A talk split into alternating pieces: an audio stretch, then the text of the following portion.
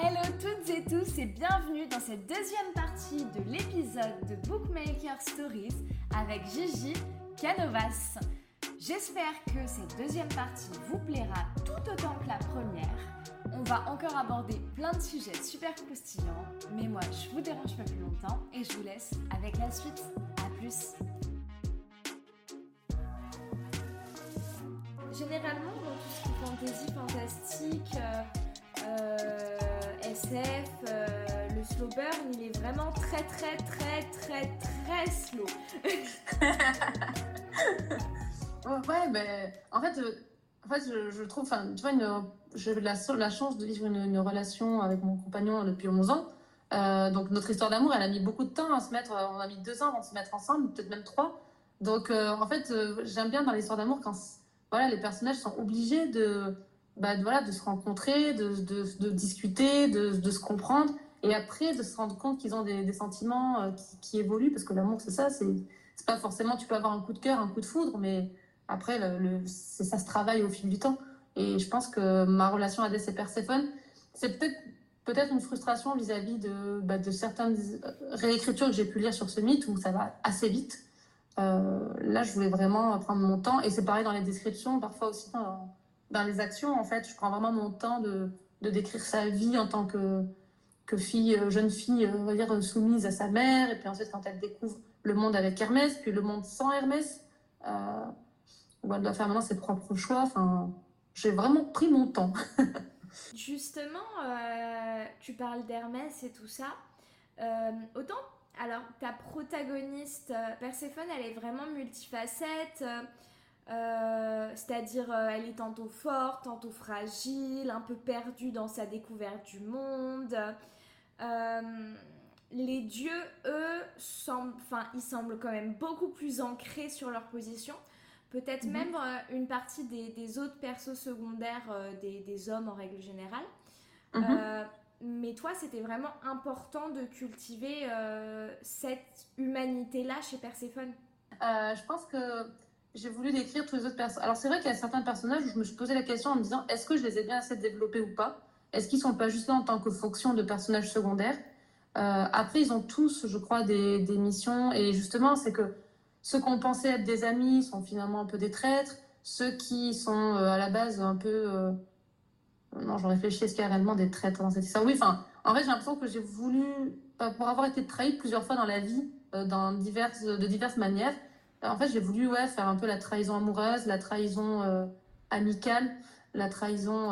Enfin, même, tu vois, elle rencontre un inconnu, tu penses que c'est quelqu'un de, bah, de sympa, et puis finalement, non, c'est un gros pervers. Enfin, je sais que Ouais, il y a certains personnages, c'est vraiment les méchants, et du coup, bon, bah, ils sont développés en tant que méchants. Il y en a d'autres, je vais essayer de les rendre un peu ambigus, j'espère, avec euh, Hermès ou Hadès. Euh, mais après, euh, oui, enfin, Perséphone, pour moi, c'était. Pour moi, c'est celle on découvre l'aventure avec elle, donc il faut que ce soit le personnage auquel on, puisse le plus se, se, retrouver. Et du coup, c'est vrai que finalement, elle est censée être une déesse immortelle, et à cause de ce que sa mère lui a fait subir, bah, elle est du même point de vue que les mortels, en fait. Enfin, elle, elle est un peu entre les deux parce que aussi elle a honte d'être euh, fille de déesse euh, quand elle rencontre notamment Orphée euh, non, d'Andromède. Euh, bah, du coup, c'est vrai que c'est quand elle est avec eux, elle se rend compte que voilà, elle a un peu honte. Elle leur, elle leur dit pas qu'elle est fille de déesse. Quand elle est avec les dieux, bah, elle dit pas non plus qu'elle est fille de déesse. c'est ouais, je sais pas, j'ai voulu la rendre certainement la plus humaine possible par rapport à tous les autres personnages. Oui, c'est ça à côté des dieux, elle fait très humaine, mais d'un autre côté, même à côté des humains, elle fait quand même plus humaine que souvent. Euh, bah, je pense que c'est sa fragilité, sa naïveté aussi qui fait qu'elle découvre le monde et, euh, et en fait, elle, oui, elle est, des fois, elle va prendre des risques euh, inconsidérés alors que, bah non, tu dois pas faire ça. mais elle y va quand même, elle, des fois, elle réfléchit pas trop. après, c'est pour ça que j'ai voulu aussi montrer que, ok, elle a pris un peu la confiance et ça, ça tourne aussi contre elle parce que bah, la vie, euh, c'est comme ça. et, euh, et ouais, je sais pas, j'ai voulu mettre un peu toutes les qualités, les défauts. Euh, peut-être un peu les miens aussi, j'imagine. mais, mais oui, comparé à d'autres, justement, à cette conversation avec Hadès où elle dit que bah, voilà, dans ce monde qui est un peu cruel, tout le monde tout le monde pas dû dire il y a des règles, c'est comme ça, la société elle est comme ça, il faut, il faut agir comme ça. Et, et elle est toujours à essayer de se rebeller. Alors que bah, elle se rend compte aussi que des fois, c'est pas possible de se rebeller, mais, mais elle essaye. Elle essaye. et j'espère qu'on arrivera tous à se rebeller un jour de la société dans laquelle on vit, qui parfois n'est pas, pas les meilleurs choix. Oui, qui n'est pas forcément juste. Donc, euh, donc il y a, y, a, y a, quand même un peu de toi dans, dans Perséphone euh, et dans tes personnages en général? Euh, Je pense, naïvement, j'ai envie de dire non, j'ai réussi à créer un personnage de pièce, mais je crois que Perséphone, comme c'est mon ma véritable première héroïne dans laquelle. parce que j'ai beaucoup de projets d'histoire et à chaque fois, je me suis rendu compte que j'avais toujours ce schéma du personnage féminin qui se retrouve à un moment donné enfermé dans une demeure, un château avec le protagoniste masculin. Et donc, j'essaie de me, me, comprendre, en me dire, mais pourquoi je fais toujours ça? Et c'est parce qu'en fait, mon, mon, mythe préféré depuis toujours, c'est celui d'Hadès et Perséphone. Et je pense que c'est un peu le texte fondateur de toutes ces histoires-là, un peu à la Belle et la Bête et tout ça. Donc, euh, c'est comme ça que j'ai décidé d'écrire sur Hadès et Perséphone. Je me suis décidée, j'ai dit, voilà, j'ai pose-toi, choisis une de tes histoires et tu l'écris jusqu'au bout. Donc, j'ai pris, on va dire, le mythe fondateur de l'enemies to lover. et, euh, et ensuite, euh, c'est vrai que Perséphone c'est vrai que souvent je suis en mode est-ce que j'aurais réagi comme ça? Mais je sais qu'en fait j'aurais réagi comme elle à chaque fois la plupart du temps.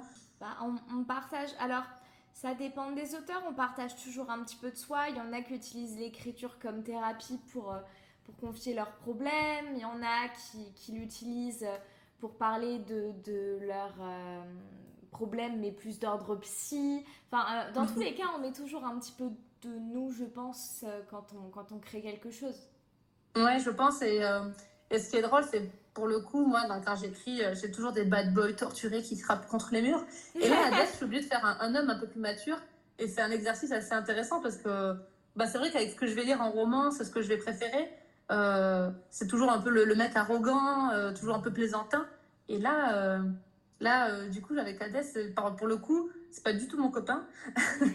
Euh, et, c'était drôle d'ailleurs, parce que tout le monde n'arrête pas de me dire euh, Oui, mais du coup, ton mec est comme ça. Absolument pas. Mon mec a une moustache, il est très gentil. c'est pas du tout quelqu'un de colérique ou quoi que ce soit comme Hades ou, euh, ou un peu taciturne.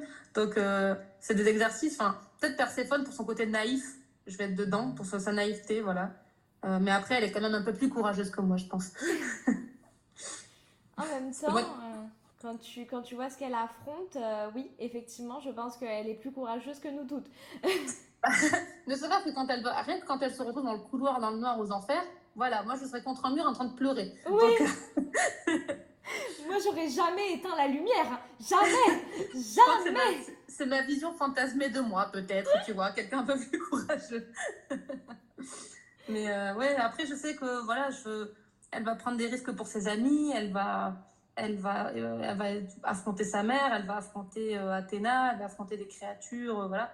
enfin, je pense qu'on a un peu, tout un peu cette forme de courage en nous quand il faut défendre bah, tes copines ou à un moment donné, c'est un peu, tu sais, comme les, les mamans quand on a ces histoires où leur enfant était sous la voiture et qu'elles ont réussi à sauver la voiture. À un moment donné, je pense qu'il y a des choses dans la vie qui font qu'on peut se, on peut, on peut aller au-delà de nos limites donc j'espère que Perséphone, euh, ça pourrait être un peu moi, tu vois, ou un peu n'importe qui. Et mm, mm, mm. puis on a toujours plus de facilité à, à combattre et à se rebeller quand euh, il s'agit des gens qu'on aime plutôt que quand il s'agit de nous, ça c'est sûr. Est-ce que tu sais ce que tu comptes écrire une fois que tu auras fini le deuxième tome? Euh, J'ai plusieurs projets. J'ai une liste de, si tu veux savoir, en toute honnêteté, de 33 histoires. ça fait beaucoup. Euh, je sais que j'avais. En fait, euh, bah, la mythologie, c'est quelque chose que j'adore. Donc, j'avais pas mal de projets, notamment bah, une réécriture euh, du mythe d'Aphrodite. parce que du coup, c'est souvent. Là, je dis beaucoup du coup, je suis désolée. c'est une, c'est une déesse qui est souvent vue comme voilà, la, la, déesse toute belle, toute sexy. qui, qui adore draguer, qui est toujours qui passe d'un homme à un autre, d'un dieu à un mortel. Et donc, je voulais une espèce de d'écrire son histoire, de son point de vue aussi, d'être une femme convoitée par tous, euh, d'être une femme euh, euh, qui, qui, vit un, amour passionnel avec Arès et qui se retrouve mariée avec Héphaïstos, le dieu de, des forges, qui est un, dieu repoussant par rapport à, à Arès. Donc, j'avais son idée, cette, cette histoire-là. J'avais aussi l'idée d'écrire une histoire sur Ariane et Dionysos. Euh, parce que Ariane, c'est un, personnage de, dans la mythologie qui, qui je trouve euh, incroyable. C'est en fait, bah, pareil, c'est le mythe de Thésée. Et dans le mythe de Thésée, il y a Ariane. Et Ariane, c'est qui? Bah, C'est la fille qui l'a aidé euh, à vaincre le Minotaure, à fuir au loin, en, en, à fuir au loin le, bateau de, quand ils étaient pourchassés, et qui se retrouve bafoué par Thésée, et, qui se, et ensuite qui doit épouser Dionysos. Enfin, J'aime bien son histoire parce que là aussi, il y a il n'y avait pas beaucoup de, bah, il y a pas beaucoup d'histoires justement sur le, point de vue féminin. Et euh, Gulfstream a sorti une, une série de, euh, de, de, il y a trois tomes, il me semble, trois romans. Un sur le point de vue de Médusa, un autre sur euh, justement Ariane, et un autre, je sais plus sur quel, je crois que c'est sur une Amazon. et pour je trouve ça super cool de pouvoir parler du point de vue féminin de, bah, dans la mythologie. Mm. Donc j'avais ces idées-là, mais je pense que après, je vais peut-être faire un petit break avec la mythologie et, euh, et partir sur plutôt euh, une réécriture du mythe du roi Arthur, que j'adore. J'adore les légendes arthuriennes. Et euh, donc voilà, peut-être là-dessus, ou alors peut-être de la new romance, qui sait, je sais pas. je, je, pense que ouais, peut-être que ça va être le mythe du roi Arthur après la mythologie. Ok, ça, ça s'annonce bien. Moi, j'aime bien. C'est un mythe que j'aime beaucoup, ça aussi. Ok, ok. Eh ben écoute, euh, oui, déjà, déjà le tome 2. voilà, voilà. J'ai quand même pas mal de choses à écrire avant, hein, parce que le tome 2, il est assez épique. J'ai un mariage organisé. Euh. Quand même, quand même. Et puis pas n'importe quel mariage, quoi. Un mariage des enfers, alors. Euh. j'ai commencé à l'écrire et justement, en fait, c'est le chapitre. C'est un chapitre que j'avais vraiment hâte d'écrire parce que le mariage, j'en ai rêvé de ce mariage, de faire un truc hyper, hyper magique, un peu dark, un peu. Euh, puis Perséphone euh, qui veut pas se marier, évidemment, donc euh, qui essaie de se rebeller. Donc, un mariage vraiment épique, j'ai envie de te dire. Et t'attends de finir le tome 2 pour le poster ou t'attends d'avancer un petit peu? Ça va se passer comment? Ben Là, je pense que, tu vois, je suis en train de, de faire la correction du tome 1. Une fois que j'aurai corrigé ce tome 1, je vais euh, l'envoyer à des maisons d'édition mhm. euh, et prier. et prier tous les dieux du Panthéon. Euh, et ensuite, là, bah, le tome 2, je l'écris. Je pense que je vais le, le mettre sur Wattpad et sur la plume d'argent parce que bah, tout le monde attend la suite. Et comme à la base, ça devait être qu'un seul tome, tu vois. Je me dis, c'est pas cool pour les gens parce que j'ai dû le terminer sur un cliffhanger. c'est clair. Ça s'est terminé, euh, c'était pas prévu. Normalement, le chapitre d'après, vous auriez eu la suite. Donc, euh... C'est clair. Moi, j'ai vu la fin, j'étais là en train d'essayer de slider. Pourquoi ça slide pas Pourquoi ça slide pas Pourquoi ça veut pas Donc, euh, je pense que voilà, pour euh, toutes ces personnes qui m'ont lu, qui m'ont gentiment lu, qui ont, donné, qui ont mis des commentaires et tout, je vais poster la suite sur, sur Wattpad. Et, et comme ça, j'aurai des avis aussi de tout le monde, hein, parce que imagine, la, la suite plaît pas, je fais quoi? Donc, euh, donc voilà, je, vais comme, je, vais faire comme d'habitude, hein, je vais écrire et puis j'essaierai de poster les chapitres régulièrement euh, sur les, plateformes. Ça marche, ok. Et, euh, mais du coup, je t'ai même pas demandé, t'écris depuis longtemps, etc. Mais à quel moment, toi, tu t'es dit, je vais poster pour voir ce qui se passe? Alors, depuis que je suis toute petite, j'écris. Et tu vois, il y avait vraiment ce mon papa, il me disait toujours, ouais, ma fille, elle sera, elle sera écrivain. Et moi, je disais écrivaine. écrivaine, ça n'existe pas. Et là, du coup, je suis hyper contente d'être dans une époque où on peut dire qu'écrivaine existe. Euh, et en fait, mais euh, voilà, j'écrivais, j'ai une histoire euh, dans ma tête depuis, depuis le collège qui est sur les anges et les démons. Ouais, tu vois, période de post-Twilight. J'étais après sur les anges et les démons. Et cette histoire, vraiment, c'est vraiment c'est mon bébé. C'est je sais que ça va être mon histoire. C'est une histoire que j'ai écrite, que j'ai réécrit, que j'arrête pas de réécrire. Parce que du coup, elle évolue avec mon, âge, avec mon époque, avec euh, ma façon d'écrire. Et, euh, et, après, en fait, après, j'ai fait une grosse pause sur cette histoire et euh, je me suis dit, c'est hyper ambitieux parce que c'est trois tomes, j'ai rien écrit, j'ai rien posté, je sais pas. En fait, et en fait, je me suis dit, j'ai un peu ce syndrome de l'imposteur j'ai besoin qu'on me dise si ce que j'écris c'est bien ou pas, pour savoir si je dois passer à un autre rêve ou pas. Parce que ça me bouffe de l'intérieur, ça me bouffe de l'intérieur de, de, voir écrire, de vouloir écrire, de vouloir faire vivre des aventures à des gens comme on m'en a fait vivre, d'apporter un peu de rêve ou d'émotion ou de rire aux gens. Et, euh, et je pense que c'est vraiment mon syndrome de l'imposteur en moi qui fait que j'ai eu besoin de poster pour avoir un avis. Parce que, bon, mon copain, il est mignon, ça fait 11, ans qu'il vit avec moi, il a mm. intérêt à aimer ce que j'écris, tu vois. Donc j'avais besoin d'un avis vraiment, euh, d'avis euh, externe, de personnes qui ne me connaissent pas, euh, parce que j'avais besoin qu'on me dise si ce que je faisais c'était bien ou pas, savoir si, voilà, parce que tu vois, à un moment donné, ça me dévorait, ça me dévorait de l'intérieur et ça me frustrait énormément parce que ben, j'ai pas le temps, j'y arrive pas, parce que la vie fait que je peux pas prendre le temps de, juste me poser et écrire. Donc euh, j'ai eu besoin, je sais pas, c'est quand que j'ai dû aller sur, le, sur Plume d'Argent, je sais même pas à quelle époque j'ai créé mon compte. Parce que Wattpad, je l'ai écrit en 2010, je l'avais écrit en 2017 à l'époque, parce que j'avais écrit une fanfiction euh, de Star Wars. Euh, voilà, je, je, pose les bails, euh, fan de Star Wars, et j'ai écrit une fanfic que j'ai pas terminée. Il reste 4 chapitres et je l'ai pas terminée. Euh, c'est assez triste. Et d'ailleurs, je me dis, bah tiens, ça se être mon défi aussi de le terminer un jour. Oui, il reste 4 chapitres en plus. Bah ouais, en plus j'en ai écrit 3, il m'en manque plus qu'un, tu vois, et juste faut les poster. Mais je pense que j'étais trop déçue par Star Wars 9 et du coup, il a fallu que je vive un, un temps d'adaptation et de deuil pour, pour pouvoir terminer cette histoire. Mais euh, ouais, c'est surtout, c'est ouais, quand j'ai posé sur Plume d'Argent, c'est parce que Wattpad me faisait un peu peur, parce qu'il y a beaucoup de monde, c'est international. Euh, c'est pas, enfin, j'avais vraiment peur que tu vois d'avoir un peu tout, n'importe qui qui puisse venir et donner son avis. J'avais un peu peur. Donc je suis allée sur Plume d'Argent il y a, euh, je sais pas exactement, il y a un an. Il y a un an, j'ai mis sur Plume d'Argent, je crois que c'est ça. Et c'est quand j'ai fait un peu mon coming out aussi sur euh, d'écriture sur les réseaux sociaux et de plus me cacher, de plus cacher mon, mon rêve et mon ambition d'écrire. Mmh. Donc à un moment donné, c'est parce que vraiment il y a cette, cette soif d'écrire qui fait que en plus je travaille dans l'édition, donc je vois, je côtoie beaucoup d'autrices et d'auteurs. Je les vois, ils ont réussi à écrire, à, à, mettre en forme leurs rêves, à réaliser leurs objectifs, tu vois. Et ça, c'est vraiment une fin grandissante en moi. Et je me disais, oh là là, je, moi aussi j'aimerais j'aimerais être édité, moi aussi, j'aimerais avoir des réunions marketing où on parle de mon livre. moi aussi, j'aimerais parler de réseaux sociaux avec, euh, avec euh, qu'est-ce qu'on met en place pour ma publicité, tout ça. Et, euh, bah ouais, parce que moi, c'est ce que je fais pour les autres. Et, et à un moment donné, moi aussi, j'ai envie de le vivre, ce, ce, ce petit rêve. Et, et, à un moment donné, sur les réseaux sociaux, j'ai créé un nouveau compte. Parce que sur les réseaux sociaux, j'avais un compte, mais dédié à la mode vintage, ce que je faisais avant.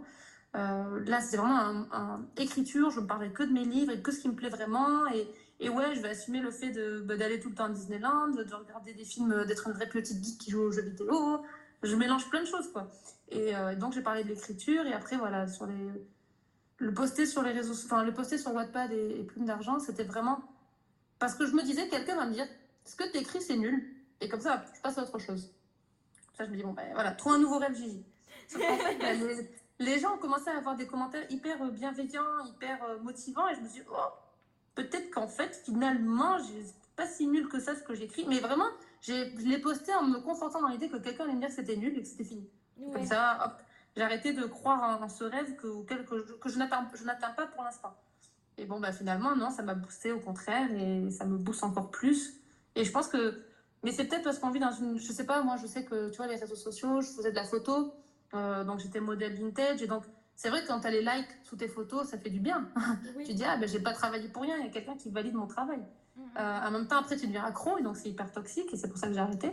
Euh, mais j'ai toujours besoin, moi je, je sais pas si tu crois au signe astro, je suis un peu balance, ascendant gémeaux, j'ai besoin qu'on choisisse parfois pour moi, et j'ai besoin qu'on me dise, j'ai besoin qu'on me dise si c'est bien ou si c'est pas bien. Et c'est vrai que tu vois, tous mes chapitres, quand je les écris, ils sont toujours lus par mon copain, et il y a certaines choses, des fois, que j'ai dû changer parce qu'il m'a dit non, là tu, là, tu, là, tu vas trop loin, là, tu vas pas assez loin, là, on perd du temps pour rien. Il, a toujours, euh, il me donne toujours son avis euh, avant que je, je, poste quelque chose. Hein. J'ai besoin qu'on me valide. C'est un peu triste, peut-être, parce que du coup, je ne prends pas mes. Je fais pas des choix par moi-même, mais en même temps, c'est très difficile quand tu es balance à ton gémeaux, tu vois.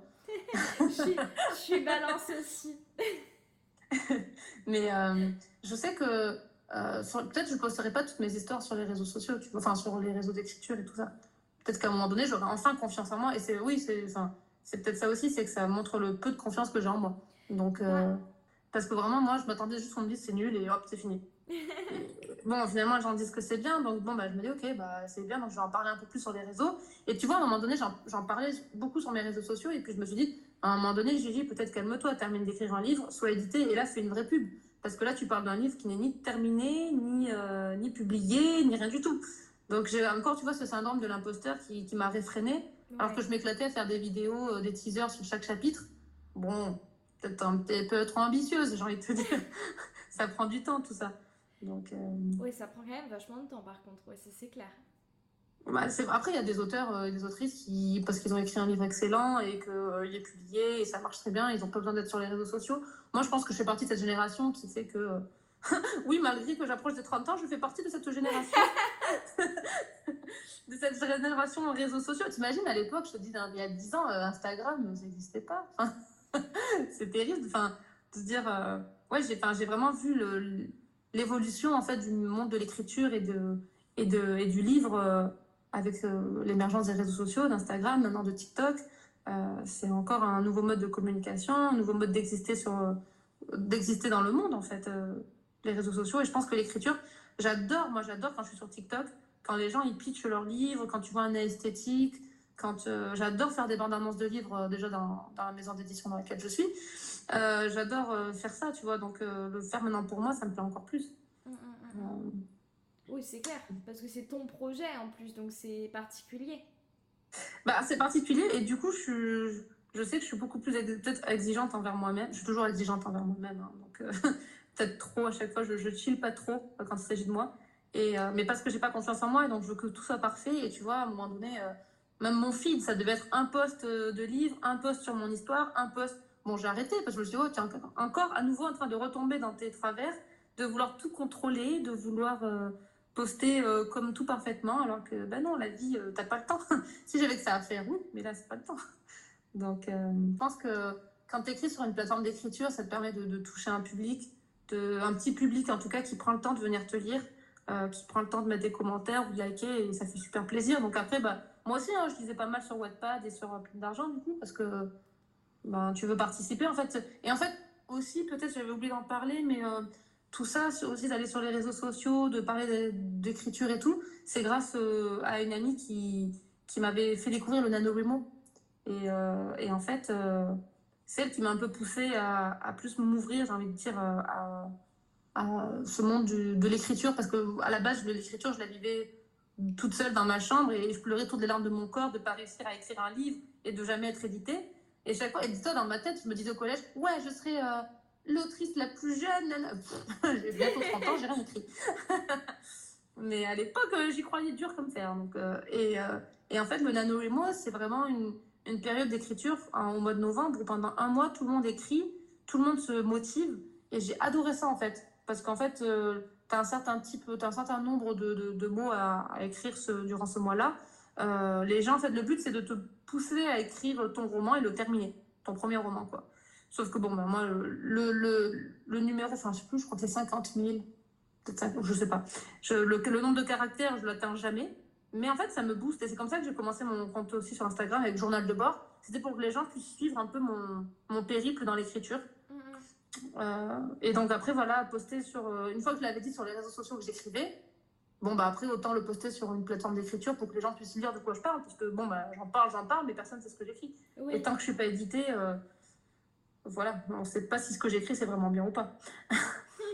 Euh, ma dernière petite question pour toi, euh, elle est plus par rapport à ce que tu lis en ce moment, un petit peu. Est-ce que tu as des recos à nous faire? Euh, bon, ça, ça te change pas ton quotidien du coup, mais des, des recos, euh, livres, musique, films, les choses qui t'ont un petit peu, un petit peu marqué ces derniers temps. Euh, et surtout, par exemple, s'il y a des, des, auteurs auxquels tu penses que tu aimerais entendre dans les épisodes à venir du podcast. Voilà. Mmh, ok, je réfléchis. Mmh. là, en ce moment je vais me faire tuer, mais on m'avait demandé de lire euh, Les Sept Paris euh, d'Evelyne, mhm. c'est ça? Que j'ai toujours pas lu. Donc euh, c'est dans, dans ma page, je vais bientôt le lire. mais là, au Salon du Livre de Paris, je me suis acheté pas mal de, de romans graphiques. Et il y en a un que j'adore. J'avais déjà lu en fait, et là il y avait l'intégrale. ça s'appelle Beauté. Et euh, c'est en fait une héroïne qui, en fait, est, euh, tout le monde se moque d'elle parce qu'elle est laide et tout ça. On l'appelle Morue parce qu'elle elle pue et euh, parce qu'elle s'occupe du poisson. Et en fait, elle demande à une fée de la rendre belle et la fée ne peut pas lui changer sa, la vraie forme de son visage, mais peut la rendre belle aux yeux de tout le monde. Et donc, tout le monde la voit belle avec ses critères de beauté. Et, et en fait, c'est une malédiction, du coup. C'est une malédiction pour elle parce que bah, voilà, tous les hommes se jettent sur elle, tout le monde veut, veut, veut l'épouser. Et elle, après elle, elle qui, qui, partait de rien euh, devient égoïste et un peu trop naïve, alors elle ne se rend pas compte des, erreurs qu'elle peut commettre. Et en fait, ça me touche beaucoup parce que le rapport à la beauté, moi, c'est quelque chose euh, bah, de, déjà de très personnel, puisque du coup, j'ai un look un peu atypique et, euh, et je ne vais jamais sortir si je ne suis pas maquillée, je ne vais jamais sortir sans être bien coiffée. C'est quelque chose, moi, j'ai besoin de m'en détacher justement de, de, ce rapport à la beauté que j'ai beaucoup trop perfectionniste, euh, je suis trop perfectionniste, donc je peux pas sortir si je suis pas maquillée, je peux pas. Et donc j'ai besoin de me détacher, donc j'adore lire ce, cette BD là. Enfin, c'est un roman graphique, il est en trois tomes du coup. Euh, alors attends, par contre, il faudrait que je te donne un peu les, les auteurs, parce que c'est un peu dommage de juste citer le titre beauté. Euh, Hubert, le, dessinateur, et l'auteur, je vais l'écorcher, c'est sûr, Keras Coel. Donc Hubert, c'est l'auteur et Keras Coel, c'est l'illustrateur. Euh, voilà. Donc, euh, Beauté, qui est édité chez, chez, chez, chez, je te dis pas de bêtises, chez Dupuis. Voilà. Voilà les informations. Beauté, édité chez Dupuis, roman graphique. euh, que je conseille, qui euh, j'aime beaucoup. Euh, récemment aussi, j'ai bah, j'ai lu justement les, la collection Gulfstream dont je te parlais sur la mythologie, avec le personnage de Médusa de, de Ariane. Et j'ai acheté le, troisième livre sur une Amazon que j'ai pas encore lu, mais, mais j'adore ces histoires-là parce qu'en fait elles sont courtes. Moi, il me manque 200 pages parce que pour vraiment apprécier complètement. Mais en fait, elles sont géniales parce qu'on reprend le mythe. Euh, L'écriture, bah, pareil, euh, il y a les prénoms qui sont en grec, tu vois. Euh, et ça va apporter un nouveau regard euh, un peu plus moderne sur les mythes. Euh, J'aime beaucoup. J'aime beaucoup parce que, tu vois, à part Achille et Circé de Madeleine Miller, c'est ça? Euh, je n'ai pas trouvé de texte qui parle de mythologie, mais qui en parle bien comme j'aime. Et euh, d'où euh, le fait que j'ai écrit le mien. Oui. et là, pour le coup, ceux-ci, je les aime beaucoup parce que c'est. il n'y a pas de nom de collection, mais c'est voilà, c'est Ariane, Medusa, et je crois que c'est Passif, Pacify, peut-être le troisième, chez Gulfstream, et c'est génial parce que on reprend la mythologie de manière moderne du point de vue des femmes. J'ai vu d'ailleurs, c'était qui? C'était Victoire de Nous les lecteurs qui parlait d'un livre que, euh, qui parle aussi de mythologie qui me donne très envie, euh, qui parle du point de bah, justement de Arachné, Médusa et toutes les autres qu'on ne doit pas oublier, j'ai bien compris. Donc euh, ça c'est ma prochaine lecture je pense. Mais je vais me faire tuer, il faut d'abord que je lise les sept maris des Hugo. et donc ça en lecture, c'est ce que j'ai lu récemment. j'ai lu aussi Coven, qui est un roman graphique. Attends, je vais te le chercher. Je vais le chercher pour pas te dire de bêtises. Alors, c'est quoi?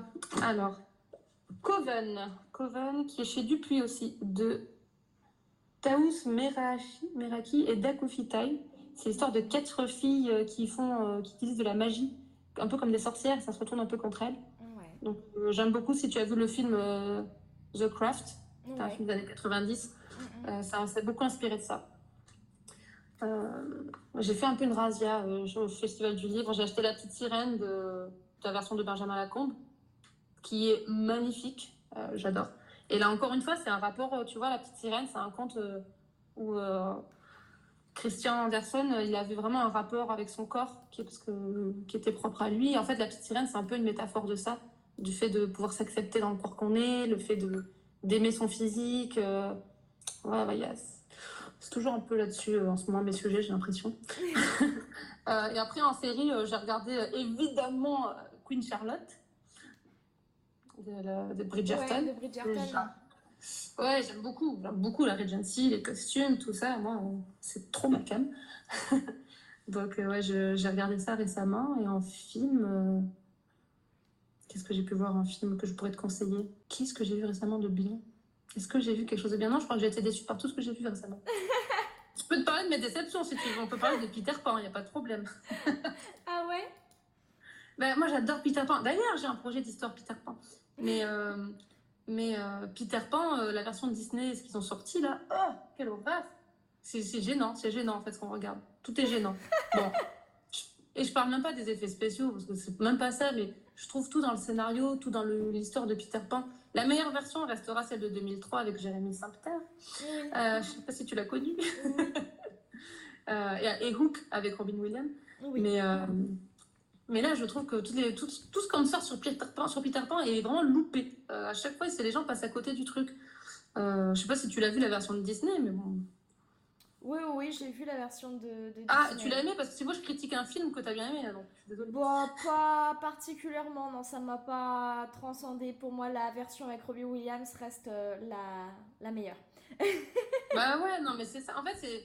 Il y a des trucs qui sont propres au mythe de Peter Pan. J'ai fait tellement d'exposés là-dessus. C'était vraiment mon, même, mon, même mon mémoire, tu vois. Avec euh, le fait de. La peur de pas grandir, euh, le fait que le personnage de Peter Pan, c'est quelqu'un d'égoïste et, et de enfin, d'égoïste et d'un but de lui-même. Et le fait que Wendy, c'est censé être tout l'opposé, quelqu'un qui est très bienveillant, qui pense à ses frères, qui est un peu le, qui a le rôle d'une maman. Mm, mm. Euh, en fait, tu peux réinventer l'histoire parce que je trouve que tu vois, dans la version de 2003, c'est très bien fait parce que Wendy, euh, Wendy était. Euh, enfin, elle est rebelle, elle a ses histoires, mais elle s'occupe très bien de ses petits frères. Alors que là, elle n'a rien à foutre de ses frères presque. Elle leur parle tellement mal au début, j'étais trop gênée. Alors moi je veux bien, on lui met un pantalon, tout ça, c'était plus moderne, un petit, un, petit, un petit peignoir, oui, on enlève la petite robe, ok, ça me... très bien, c'est très, ça va avec son époque. Oui, il faut quand même le personnage soit un petit peu... Euh, parce que franchement, elle déteste Peter Pan dès le début, elle a ah, mais il se la pète et machin, et what? Comment ça? Normalement, t'es censé l'aduler, Peter Pan, puisque c'est toi qui l'as créé, entre guillemets, dans ta tête. Donc bon, euh, j'étais là, qu'est-ce que je regarde? Je comprends pas, elles sont mes sirènes je ne les vois pas non plus. Et la Clochette, Clochette qui est gentille. Depuis quand elle est gentille, Clochette? Elle est censée être jalouse, très amoureuse de Peter. Qu'est-ce qu'elle fout là? Donc euh, voilà, voilà, ça c'est parce que je suis une puriste de Peter Pan. Euh, voilà, très déçue par ce film. Euh, je vous le conseille pas si vous... je, rigole. c'est vraiment chacun, enfin, chacun on regarde ce qu'il veut. Hein, on a les goûts et les couleurs. Voilà. N'allez pas regarder Peter Pan, sinon euh, elle sera le lendemain au pied de votre porte à vous engueuler. Méfiez-vous. non, mais euh, je sais pas, j'ai vu quoi récemment de bien? Euh, quel, est le film qui a pu me transcender dernièrement? J'ai pas vu grand chose qui m'ait transcendé, hein, je crois. Je crois que j'ai été très déçue là. Moi, j'ai regardé plein de films d'horreur aussi qui m'ont pas fait peur, donc très déçue. Moi, j'ai besoin, comme tu vois, j'ai besoin de rêver, j'ai besoin de. J'ai besoin de qu'on me fasse peur, qu'on me fasse rire, mais c'est très dur. C'est très dur parce que je regarde beaucoup de films, beaucoup de séries et, euh, et donc euh, voilà, je suis très exigeante au cinéma. Mais parce que je suis exigeante avec moi-même, donc je suis très exigeante avec le cinéma. Mm, mm, mm. Ah si, attends, si, alors regarde, je parle mal, j'ai vu un super film. ah. Euh, ça s'appelle, je crois, Last Night in Soho, A Night in Soho. Il est sur Netflix. Il est sur Netflix et, et moi, bêtement, je l'ai payé sur Prime. Donc, tu vois.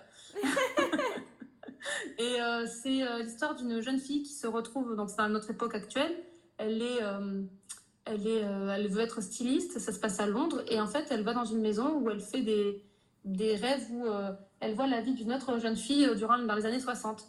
Et en fait les costumes, les costumes et les musiques sont genre trop beaux, mais vraiment j'adore. La fin elle est un peu nulle, je l'accorde.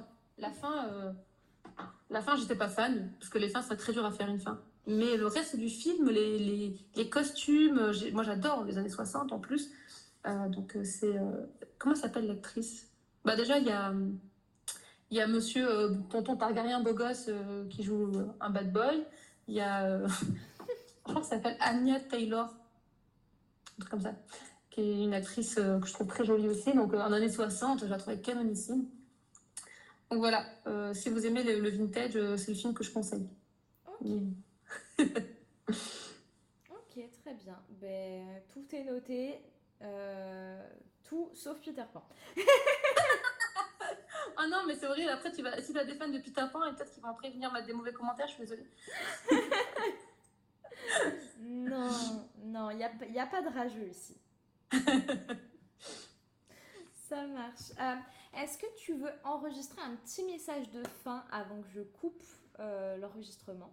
Euh, pour dire euh, au revoir aux gens. Alors, euh, tu dis au revoir comme tu veux. Déjà, merci de m'avoir invité sur ce podcast. C'est la première fois que je dois parler de mon histoire et parler un peu de moi en tant que, que Gigi Canovas. Donc, c'est tout drôle. Je parle peut-être un peu trop. Donc, merci d'avoir écouté, si vous êtes resté jusqu'à la fin.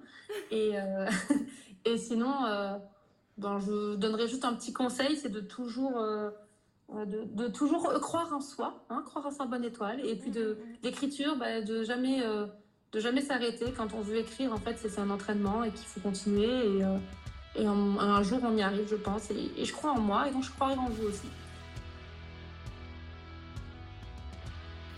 Hey Et oui, c'est de nouveau moi, l'épisode est déjà terminé. J'espère qu'il t'a plu. N'oublie pas que tu peux retrouver Gigi sur ses réseaux sociaux qui sont dans la description de l'épisode. Tu as les miens si tu veux me retrouver en dehors du podcast. Je te remercie encore une fois pour ton écoute et je te dis à très vite, ici, ailleurs, pour Bookmaker Stories. Ciao